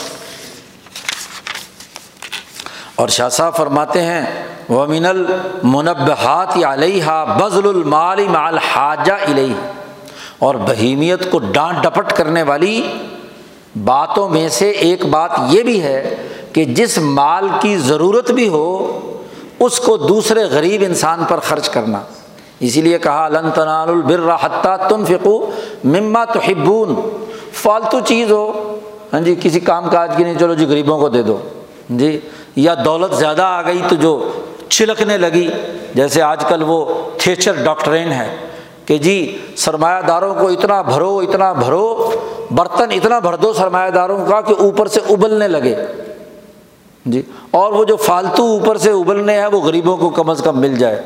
تو یہ سرمایہ داری کی نئی ڈاکٹرین، وہ جو ایک بدماش عورت تھی ہاں جی جس کو برطانیہ کی مرد آہن کے مقابلے میں خاتون آہن جی کافی عرصہ وہ وزیر اعظم رہی۔ اس نے باقاعدہ معیشت کا ایک فلسفہ جاری کیا تھا کہ غریبوں کے مسائل کے حل کرنے کا طریقہ یہ ہے کہ سرمایہ داروں کا برتن اتنا بھر دو، اتنا بھر دو کہ اوپر سے چلکنے لگے۔ جی تو یہ جو ابال والی جو ہے، ڈاکٹرین جو اس نے جاری کی تھی، تو یہ بہت بڑی خرابی کی بات ہے۔ اس لیے نبی اکرم صلی اللہ علیہ وسلم نے فرمایا کہ تم اس وقت تک نیکی حاصل نہیں کر سکتے جب تک کہ اپنی محبوب ترین چیز اللہ کے راستے میں خرچ کرو۔ تو جس چیز کی ضرورت ہے، ضرورت کے باوجود اپنی ضرورت پر دوسرے کو ترجیح دینا۔ یہ انسانی بہیمیت کو توڑنے میں، اس کو تنبی کرنے میں بڑا بنیادی کردار ادا کرتی ہے۔ نمبر ایک، چار چیزیں ہیں جو منبحات ہیں تنبی کرتی ہیں بہیمیت کو۔ نمبر ایک تو یہ کہ مال کی ضرورت تھی اور اس کے باوجود، ضرورت کے باوجود کسی دوسرے پر خرچ کرنا ضرورت مند پر۔ ولاف و امن ظالمہ اور جو ظلم کرے ذاتی طور پر آپ کو کوئی نقصان پہنچائے، آپ پر ظلم کریں، اسے معاف کر دینا۔ یہ بھی بہیمیت کو توڑتی ہے کہ آپ کسی کی زیادتی کا بدلہ زیادتی کے طور پر نہ دیں۔ یہ بات اچھی طرح یاد رکھ لو، یہاں بحث ہو رہی ہے تہذیب نفس کی۔ ایک فرد کی ذاتی زندگی میں کسی فرد کا کسی نے نقصان اور ظلم کیا ہے۔ تو اس کا بہترین طریقہ وہی ہے جو قرآن حکیم نے بیان کیا کہ جو معاف کر دیا والا من صبر و غفرا ان ظال کا من عظم العمور ایک تو یہ ہے۔ اور ایک آگے نظام المدینہ کی بات آ رہی ہے۔ کوئی ایسا ظالم ہے جس نے پورے سسٹم کو تباہ و برباد کر دیا۔ تو اس کے لیے اللہ پاک نے کہا ہے کہ اس کا بدلہ لینا ضروری ہے۔ جی اس کا مقابلہ کرنا، اس ظالم کی گردن کھینچنا، اس کے بالوں سے پکڑ کر گھسیٹنا لنس فام بن ناسیہ یہ ضروری ہے۔ جو سوسائٹی کا ظالم ہے، اجتماعیت کو توڑنے والا ہے، اس کے خلاف انقلاب ہے۔ یہاں گڑبڑ کر دیتے ہیں ہمارے لوگ، جب یہاں ہاں جی لوگ واز کہتے ہیں نا، تو کہتے ہیں جی ظلم تو معاف کر دینا چاہیے جی۔ کیا ہوا جی اس نے ظلم کیا تھا؟ ظلم انفرادی ہے، آپ کا ذاتی ہے۔ تو آپ اپنی ذات کی حد تک اس کو معاف کر کے اپنے تہذیب نفس کے لیے اسے استعمال میں لا سکتے ہیں۔ لیکن اگر ظلم اجتماعی ہے، جرم خرابی ہے پورے سوسائٹی کے لیے، تو اس ظالم کا مقابلہ کر کے مظلوموں کو اس ظالم سے نجات دلانا یہ فرض ہے۔ جی ذمہ داری ہے۔ اور تیسرا یہ کہ وہ صبر الشدائد فل کری ہاتھ مصیبتوں میں جب انسان پر تکلیفیں آتی ہیں تو انسان کا ڈٹ جانا، صبر و استقامت کا مظاہرہ کرنا، ان تکلیفوں کی پرواہ نہ کرنا، تکلیفیں اور مشقتیں اپنی بہیمیت پر برداشت کرنا، یہ بھی مربحات میں سے ہے۔ اور چوتھی چیز یہ ہے کہ انسان یہون علیہ المدنیا لب قاہی بالآخرہ۔ دنیا کی تکلیفوں کی کوئی اہمیت اس کے نزدیک نہ ہو۔ ہاں جی آخرت کی تکلیف اس کے سامنے ہو۔ آخرت کی جہنم اور اس کا عذاب اس کے سامنے ہو تو اس کی بہیمیت ٹوٹتی ہے۔ تو یہ تمام وجوہات ہیں کہ تہذیب نفس سخاوت نفس کے بغیر نہیں ہو سکتی۔ تو سخاوت نفس کے بغیر نہیں ہو سکتی، یہ ایک بنیادی قانون اور ضابطہ بیان کر کے شاہ صاحب نے کہا فمر نبی صلی اللہ علیہ وسلم بک الدالی کا نبی اکرم صلی اللہ علیہ وسلم نے ان تمام باتوں کا حکم دیا، چاروں باتوں کا۔ کہ مال خرچ کرو، ضرورت کے باوجود۔ معاف کرو، صبر و استقامت کا مظاہرہ کرو، دنیا کی تکلیفوں کو کوئی اہمیت نہ دو۔ اب ان چاروں میں سب سے عظیم ترین جو تہذیب نفس یا سخاوت نفس پیدا کرنے والی چیز ہے، وہ بزل المال ہے۔ کیونکہ انسان کو مال کے ساتھ سب سے زیادہ محبت ہوتی ہے۔ تو نبی کرم صلی اللہ علیہ وسلم نے اس کے احکامات قوانین کا ایک سسٹم بنا دیا۔ باقی تین چیزوں کے بارے میں تو ترغیب دی کہ کیس ٹو کیس ایک آدمی اپنے موقع پر خود فیصلہ کرے کہ کہاں اسے صبر کرنا ہے، کہاں معاف کرنا ہے، کہاں دنیاوی تکلیف کی کوئی اہمیت نہیں دینی۔ اس کے لیے کوئی قانونی نظام اور ضابطہ نہیں بنایا۔ لیکن یہ مال خرچ کرنا ایک اہم ترین ہاں جی عبادت تھی۔ تو اس کا پورا ایک نظام زکوٰۃ اور ایک سسٹم منظمت کیا، اس کے قاعدے بنائے سسٹم بنایا۔ ضبط اعظم ہا وہ ہوا بزل المال بحدود اس کی حدود مقرر کی، اس کے قوانین بنائے اور اس کو نماز کے ساتھ بیان کیا گیا۔ کہ عقیم الصلاطہ و آت الزکاتہ اس کی اہمیت اتنی ہے جیسے اخبات اللہ کے لیے نماز ضروری ہے، ایسے ہی تہذیب نفس کے لیے آت الزکاتہ زکوٰۃ ضروری۔ ہے اور ایسے ہی وبل ایمانی نماز کے ساتھ بھی ذکر کیا اور ایمان کے ساتھ بھی ذکر کیا قرآن حکیم میں بہت ساری جگہوں پر۔ جیسا کہ اللہ تبارک و تعالیٰ نے جہنمیوں کا مکالمہ نقل کیا ہے صورت المدثر میں۔ کہ ان سے اللہ پوچھا پوچھے گا ماں سالہ کا کم فی سفر تم جہنم میں کیوں داخل ہوئے؟ تو قالو، وہ کہیں گے کہ لم نقو من المسلین ہم نمازی نہیں تھے۔ ولم نقو نطعم المسکین، اور ہم مسکین کے کھانے کا بندوبست نہیں کرتے تھے۔ وہ کنہ نخوز مال خواہزین اور ہم ہاں جی غلط باتوں کے اندر کھیلا و لاب کے اندر ہاں جی دھسے رہتے تھے ہر وقت انہیں کے ساتھ۔ تو اب یہاں نماز کے ساتھ زکوٰۃ کا ذکر کیا یعنی مال خرچ کرنے کا ذکر کیا۔ کہ مسکینوں کے کھانے کا بندوبست نہیں کیا۔ اس کا مطلب یہ کہ اس عبادت کی زکوٰۃ کی اتنی اہمیت ہے کہ نماز کے بعد اس کا نمبر آتا ہے مال کے خرچ کرنے کے حوالے سے۔ اس لیے نبی کرم صلی اللہ علیہ وسلم نے جیسے نماز اصلاط کا نظام بتلایا کہ وضو ہے، نماز پڑھنے کا طریقہ ہے، اذان ہے، جماعت ہے، وغیرہ وغیرہ۔ ایسے ہی زکوٰۃ کی اہمیت تھی تو زکوٰۃ کا بھی پورا نظام متعین کیا نبی اکرم صلی اللہ علیہ وسلم نے۔ یہ جو پہلی مسئلہ تہذیب نفس ہے، اس کا پہلا بنیادی قانون بیان کیا بزل المال یا سخاوت نفس۔ اس کا ایک اور پہلو بھی ہے۔ جی تہذیب نفس کا ایک اور پہلو بھی ہے۔ نمبر دو، وہ ائی زن وہ یہ بھی ہے کہ فعن ازا انت للمسکین حاجت شدید جب کسی مسکین اور غریب آدمی کو شدید ضرورت پیش آئی کہ اس کو بھوک لگی ہے، کپڑے لتے کی ضرورت ہے، کوئی اور ضروریات ہے کسی مسکین کو، تو وقت تدبیر اللہ۔ اللہ کی تدبیر تقاضا کرتی ہے کہ اس غریب اور مسکین اور یتیم کی ضرورت پوری کی جائے۔ جب وہ اللہ سے مانگتا ہے، خاص طور پر نہ بھی مانگے، تو مظلوم کی جو حالت ہے، مسکین کی جو حالت ہے، وہ اللہ تعالیٰ نہیں دیکھتا۔ جیسے ہی اس کے سامنے مسکین کی حالت آتی ہے، تو کائنات کا جو تدبیری نظام ہے، وہ تقاضا کرتا ہے کہ اس کی اس مصیبت کو دور کیا جائے، اس کی حاجت کو پورا کیا جائے۔ اور اس کے لیے وہ کسی آدمی کے دل میں مال خرچ کرنے کا الہام ڈالتا ہے۔ دل میں خیال ڈالتا ہے کہ تو مال خرچ کر، تو اللہ کی طرف سے کسی آدمی کے دل میں ہاں جی نیک آدمی کے دل میں یہ خیال ڈالتا ہے، الہام ڈالتا ہے۔ فقانہ ہوا ذالکا، اور وہ آدمی اسی ہاں جی خرچ کرنے کے لیے تیار ہو جاتا ہے، اس کام کے لیے ملہم جو ہے۔ تو اس کے دل میں، اس الہام کے نتیجے میں بڑا امبساط اور خوشی حاصل ہوتی ہے۔ اور وہ تحق لہو بزالی کا ان شراہن روحانی۔ جب وہ کسی غریب کی ضرورت پوری کرتا ہے تو اس کے دل میں روحانی طور پر شرح صدر حاصل ہوتا ہے۔ اسے خوشی محسوس ہوتی ہے کہ میں نے ایک ضرورت مند آدمی کی ضرورت پوری کی۔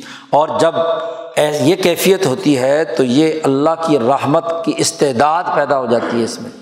کہ اللہ کی رحمت اس کے دل پر نازل ہوتی ہے اور وہ اس کے نفس کو مہذب بنانے میں بڑا بنیادی کردار ادا کرتی ہے۔ ناف جدن فی تہذیبی نفسی ہی اس کے نفس کو مہذب بنانے میں بڑا بنیادی کردار ادا کرتی۔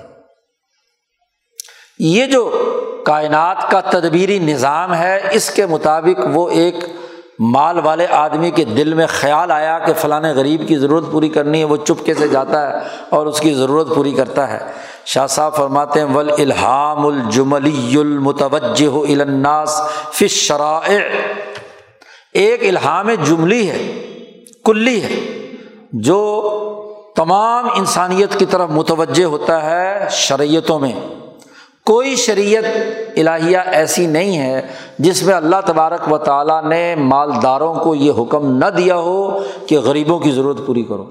تو رات میں بھی ہے، زبور میں بھی ہے، انجیل میں بھی ہے، قرآن حکیم میں بھی ہے، حتیٰ کہ وہ نوشتے جو ابراہیمی تحریک سے ہٹ کر کسی کے پاس ہے اوستا میں بھی ہے جند میں بھی ہے کنفوشزم میں بھی ہے، وید میں بھی ہے، بھگوت گیتا میں بھی ہے، دنیا کی ہر انسانی دستور بنانے والی کتاب کے اندر مال کے خرچ کرنے کے، غریبوں کی ضرورت پورا کرنے کے احکامات دیے گئے ہیں۔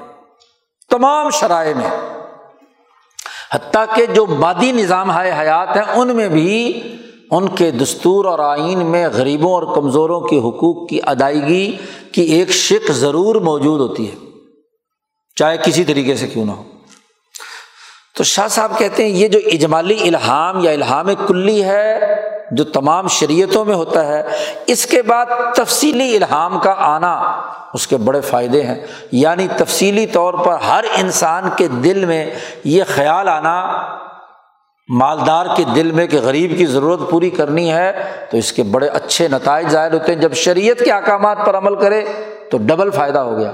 تبھی بھی ایک غیر مسلم بھی جب کسی کے دل کی رقت کی بنیاد پر کسی غریب کی ضرورت پوری کرتا ہے، تو وہ بھی اپنے خیال کے مطابق سمجھتا ہے کہ اس کے دل کو بڑی راحت اور سکون ملا۔ جتنی بھی دنیا بھر میں اس وقت چیریٹی سسٹم ہے، اس کی بنیاد یہی ہے نا۔ تو دوسرا فائدہ یہ ہے کہ جب اللہ کے الحام کے مطابق اس نے کسی کی ضرورت پوری کی، تو اس کے نتیجے میں اسے شرح صدر حاصل ہوتا ہے اور یہ انسانی نفس کو مہذب بنانے میں بنیادی کردار ادا کرتا ہے۔ اور تیسرا تہذیب نفس کا یہ بھی ہے ایزن کہ فل مزاج السلیم مجبور اعلیٰ رقت الجنسیہ۔ جو بھی انسان، واقعی انسان ہے، بندے دا پتر ہے، مزاج السلیم، صحیح سالم مزاج رکھتا ہے۔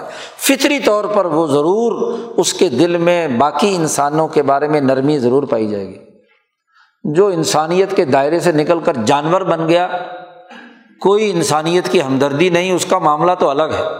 لیکن جو انسان بھی مزاج سلیم رکھتا ہے، وہ مجبول اعلیٰ رقت الجنسیہ اور شاہ صاحب کہتے ہیں وہ حاضی خصلتن یہ وہ بنیادی عادت ہے جس پر اکثر اخلاق کا دار و مدار ہے۔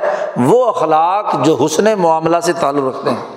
لوگوں کے ساتھ اچھے طریقے سے پیش آنے سے جو متعلق جو اخلاق ہیں، ان کا مرکز اور منبع یہی ہے کہ انسان کے دل میں دوسرے انسانوں کی ہمدردی ہو، ان کے کام آنے کا جذبہ ہو۔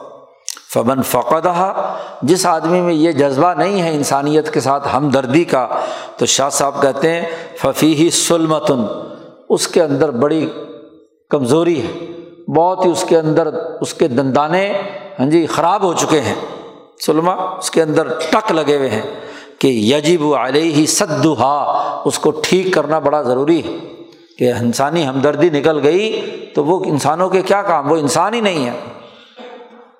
اور چوتھی بات تہذیب نفس کے حوالے سے یہ ہے کہ فعزن فعن صدقات صدقے اور خیرات جو ہیں، یہ انسان کے گناہوں کو مٹاتے ہیں۔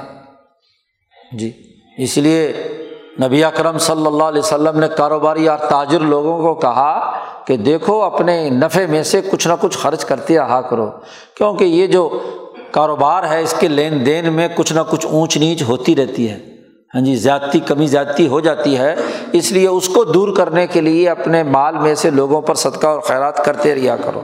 اور برکات اس میں زیادہ ہوتی ہیں۔ اس کی تفصیلات شاہ صاحب پیچھے ایک باب میں بیان کر چکے ہیں، اس کی طرف اشارہ کیا ہے۔ پانچویں باب میں جہاں کتاب الزکوٰۃ پر گفتگو کی تھی، اس کے اصول بیان کیے تھے، اس کے فوائد و ثمرات، وہاں شاہ صاحب نے تفصیل سے بیان کیے ہیں۔ تو اگر کسی کو ضرورت ہے تو وہاں جا کر پڑھ لے۔ تو تہذیب نفس میں چار چیزیں ہیں۔ جی سخاوت نفس ہے۔ دوسرا، اللہ کی طرف سے الحام پر عمل درآمد ہے۔ نوع انسانی کے تقاضوں کے تحت انسانی ہمدردی ہے۔ اور چوتھا، یہ کہ اگر ان سے کوئی انسان سے کوئی غلطیاں، کوتاہیاں ہو جائیں، تو اس گناہوں کو مٹانے کا ذریعہ ہے زکوٰۃ۔ تو یہ تہذیب نفس کے لیے بزل المال۔ یہ مسلط تو ایک ہے۔ دوسری مسلط شاہ صاحب بیان کرتے ہیں وہ مسلحتن دوسری مسلط اس زکوٰۃ اور مال کے خرچ کرنے میں وہ ہے کہ ترج المدینہ، وہ مملکت اور ریاست سے تعلق رکھتی ہے۔ شہریت اور سویلائزیشن کا تقاضا ہے۔ سوسائٹی کی تشکیل کے امور میں سے زکوٰۃ کا بڑا گہرا تعلق ہے اور اس کے دو پہلو بیان کیے ہیں۔ شاہ صاحب کہتے ہیں کہ جب بھی کوئی ریاست اور مملکت قائم ہوتی ہے تو انہا تجمع لام حالت ازعفا ضرور ہر ریاست میں کمزور لوگ بھی ہوں گے۔ حاجت مند بھی ہوں گے اور اس ریاست پر کوئی نہ کوئی آفت قدرتی آ سکتی ہے کہ تغدو علا قومن و تروح علا آخرین، کچھ لوگوں پر کوئی قدرتی آفت آ گئی، زلزلہ آ گیا، کوئی اور مصیبت آ گئی۔ ہاں جی ان کی ضرورت ہے۔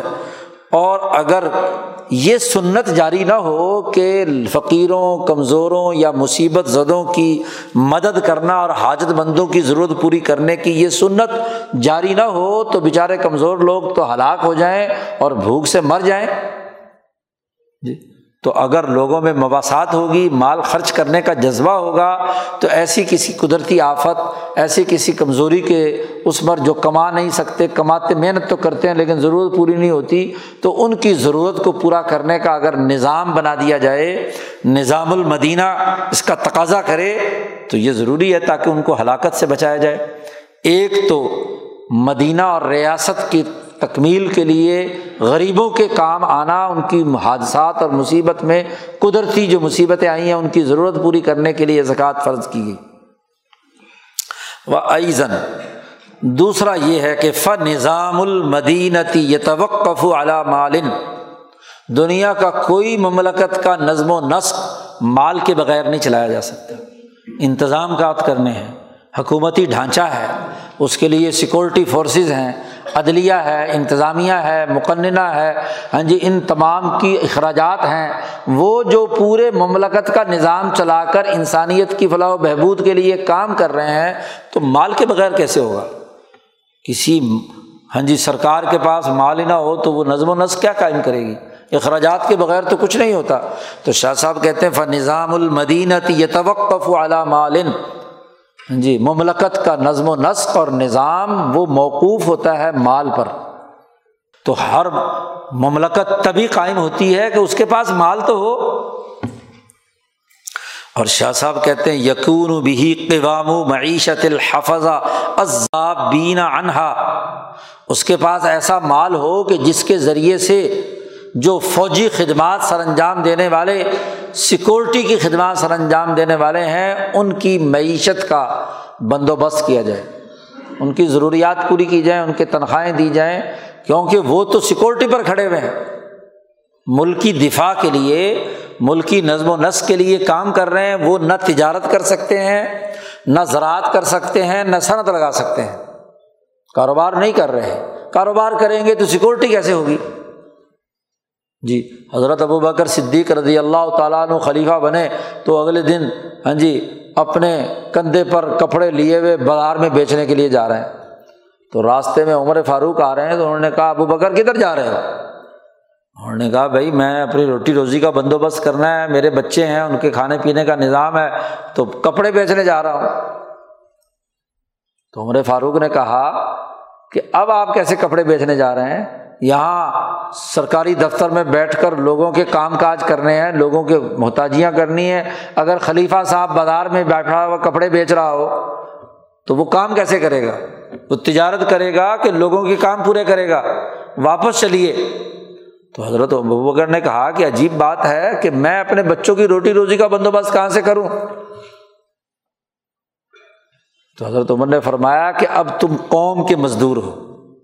جی تمہیں اب قوم تمہاری خرچہ برداشت کرے گی۔ جی تو حضرت ابو بکر صدیق نے فرمایا کہ پھر جیسے ایک عام مزدور کی مزدوری ہوگی، ویسے لوں گا میں۔ صرف بقدر ضرورت۔ تجارت میں تو میں جتنا بھی کما لیتا تھا، اس کے مطابق اخراجات کر لیتا تھا۔ اب اگر میں لوں گا تو ضرورت کے بقدر لوں گا۔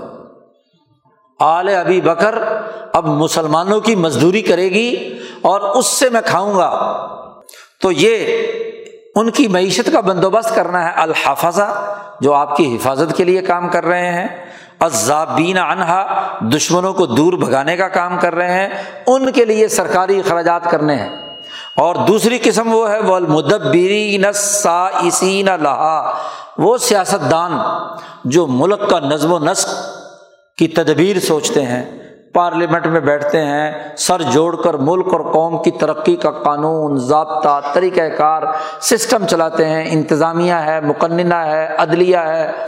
تو یہ جو لوگ ہیں، ان کا خرچہ پانی کہیں سے تو ہاں جی پورا کرنا ہے، انتظامی اخراجات۔ اور شاہ صاحب فرماتے ہیں کہ جب عاملین للمدینہ عمل نافع جب مبلکت کے کام کرنے والے یہ لوگ انسانیت کی پوری سوسائٹی کی فلاح و بہبود کا نفع بخش عمل کر رہے ہیں، مشغولین بھی اور صرف اسی میں مشغول ہیں دن رات۔ ان اقتصابی کفافی وہ اپنا ضرورت کے مطابق رزق کما نہیں سکتے۔ کیونکہ کسی سیاست دان کو کاروبار کی اجازت نہیں ہے، فیکٹری لگانے کی اجازت نہیں ہے، کسی انتظامی افسر کے لیے یہ کام نہیں ہے، تو اس سرکاری ملازم کو تنخواہ تو دینی ہے، پیسے تو دینے ہیں۔ تو واجبہ واجب ہے کہ یقون قوام و معیشت ہم علیہ ان کی معیشت کی ضروریات کو پورا کرنے کے لیے اس مملکت کے لوگوں پر ٹیکس لگایا جائے۔ ان سے مال لیا جائے کہ بھائی پیسے نکالو، ملک کیسے چلے گا؟ اس کی ضروریات پورا کرنا لازمی اور ضروری ہے اور ایسے ہی ایک تو ان کی ضرورت ہے، دو طبقے۔ ایک وہ جو سیکورٹی فورسز ہیں، فوج اور پولیس۔ اور ایک وہ جو مدبرین سائسین ہیں ملکی نظم و نسق کی سیاست کا نفع بخش کام کر رہے ہیں۔ ان کے خرچے پانی اس مال سے ادا کیا جائے گا۔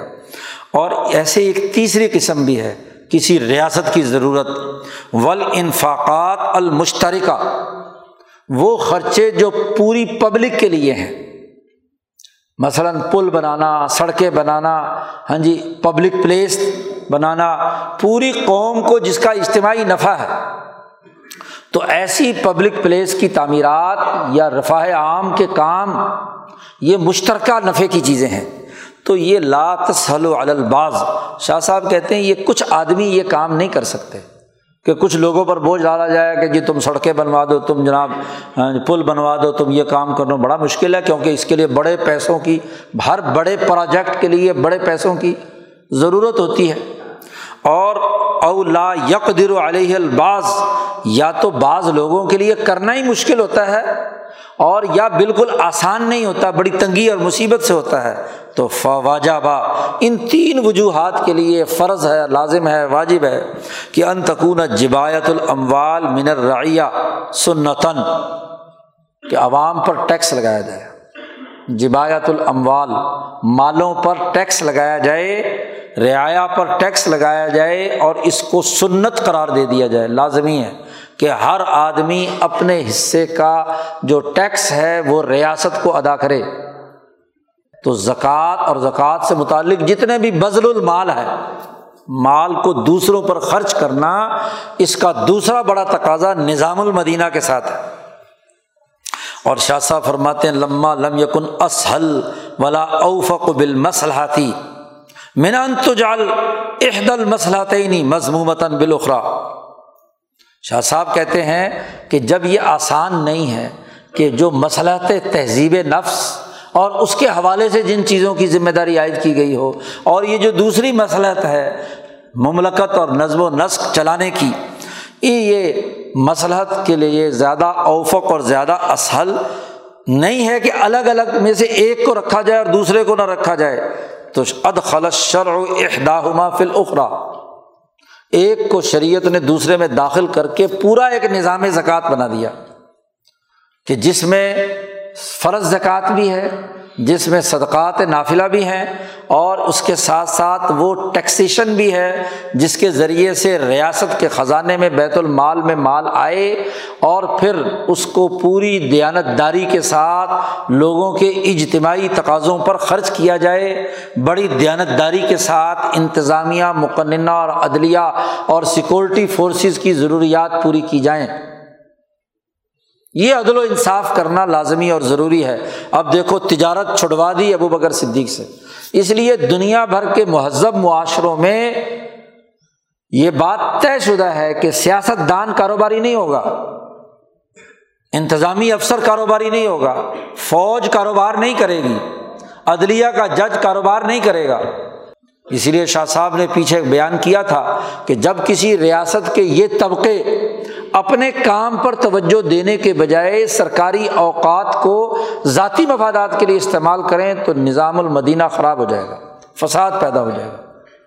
شاہ صاحب نے فرمایا تھا کہ اس زمانے میں مملکت کے نظاموں کے فساد کا بڑا سبب یہ ہے کہ کام کرنے والے طبقے اپنا کام نہ کریں اور بیت المال پر بوجھ ڈال دیں۔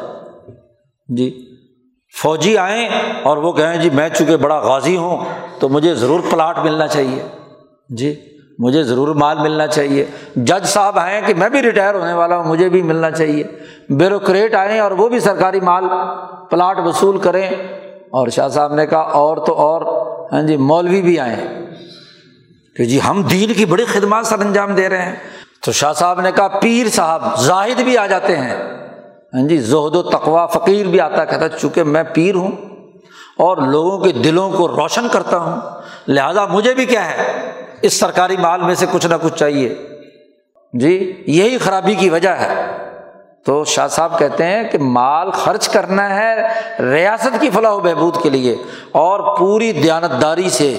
اب نام لیں گے ابو بکر صدیق رضی اللہ تعالیٰ عنہ کا، مدرسے کا نام ہوگا جامعہ صدیقیہ۔ اور ابو بکر صدیق کتنا مال لیتے تھے۔ اور یہاں محتمم کی تنخواہ کتنی ہوتی ہے؟ جی بیچارے جو ملازمین، وہ مدرس ہوتے ہیں، کسی کی پانچ ہزار، کسی کی تین ہزار، چار ہزار، دس ہزار، اور محتمم لاکھوں میں، بلکہ سارا ہی مال اس کا ہوتا ہے۔ جیسے چاہے مرضی خرچ کرے۔ نام ہے جامعہ فاروقیہ۔ فاروق اعظم مال، بیت المال کے مال کے بارے میں اتنی زیادہ حساس تھے کہ ہر چیز کی خود پڑتال کرتے ایک چھوٹی سی بچی حضرت عمر فاروق کی آ گئی جب وہ بیت المال کی پڑتال کر رہے تھے۔ تو وہاں ایک کھجور پڑی ہوئی تھی بیت المال کی۔ اس بچی کو نہیں پتا۔ ہاں جی تو اس نے وہ اٹھا کر منہ میں رکھ لی۔ حضرت عمر رضی اللہ تعالیٰ نے اس کے منہ میں انگلی دے کر وہ نکالی۔ اور دوسری اٹھا کر بھاگی۔ تو اس کی ماں کی گود سے جا کر اس کو چھین کر لائے کہ تجھے پتا نہیں کہ ریاست کا مال ہے۔ قومی خزانہ ہے۔ وہ روٹ بیچی روتی رہی، چیختی رہی، چلاتی رہی، لیکن عمر فاروق نے اسے چھین کر بیت المال میں داخل کر دیا۔ جامعہ عثمانیہ، وہ عثمان جنہوں نے سب کچھ لٹا دیا قوم اور ریاست کے لیے، اور ادھر سے کیا ہے، عثمانیہ کے نام پر سب کچھ کھا لو۔ ہاں جی جامعہ حیدریہ ہاں جی حیدر کرار کے نام پر بنا کر کھا لو۔ الویہ، تو سلسلے بھی پیروں کے، حضرت علی تک جانے کے، زہد و تقوا کی قصے، کہانیاں اور کاروبار دھندا۔ تو یہ ثقافت نفس ہے یا اشراف نفس ہے؟ اشراف نفس جرم ہے۔ ہاں جی بہت بڑی خرابی ہے۔ اسی کے اثرات اور نتائج اور لانتیں ہیں جو ہمارے ملک کا پیچھا نہیں چھوڑتی۔ دھوکہ بازی، فراڈ، لوٹ مار، ملکی وسائل اور ریونیو تو اتنا ہے کہ اگر پوری اہلیت کے ساتھ یہاں کے بائیس کروڑ لوگوں کے لیے ضروریات کا نظام بنایا جائے تو خوشحالی خوشحالی ہے۔ لیکن یہاں کا کریم طبقہ عیاشیاں اڑاتا ہے اور اگر ان کے خلاف نظام مملکت کو درست کرنے کی بات کرو، اسلام میں سسٹم کہاں سے آ گیا؟ نظام کہاں سے آ گیا؟ یہ نظام المدینہ شاہ صاحب نے کہا ہے کہ نظام المدینہ مملکت کا نظام اگر صحیح ہو تو ریاست درست ہوتی ہے اور اگر ملک کا نظام خراب ہو، لوٹ مار ہو تو وہ ریاست تباہ کن ہوتی ہے۔ تو یہ نظام کا لفظ تو تین سو سال پہلے شاہ ولی اللہ صاحب نے استعمال کیا ہے۔ لیکن چونکہ اس نظام کے ایجنٹ ہیں، اسی سرمایہ داری نظام میں کھاتے پیتے عیاشیاں کرتے ہیں، تو کیوں اس نظام کو بدلنے کے لیے بات کریں گے؟ اللہ تعالیٰ عقل و شعور نصیب فرمائے۔ یہاں شاہ صاحب نے مال کے خرچ کرنے کی دو بنیادی مسلطیں اور دو بنیادی قانون بیان کر دیے۔ اب ضروری تھا کسی سسٹم بنانے کے لیے کہ مال کتنا خرچ کیا جائے اور کتنے عرصے کے بعد ٹیکس دیا جائے، زکوٰۃ ادا کی جائے۔ تو ایک تو مقدار کا تعین کرنا اور دوسرا زمانے کا تعین کرنا لازمی اور ضروری ہے۔ اس کے قانون سازی جو نبی کرم صلی اللہ علیہ وسلم نے کی، اس کی حکمت، اس کا راز شاہ صاحب آگے بیان کرتے ہیں۔ اس پر ان شاء اللہ اگلے بدھ کو گفتگو ہوگی۔ اللہ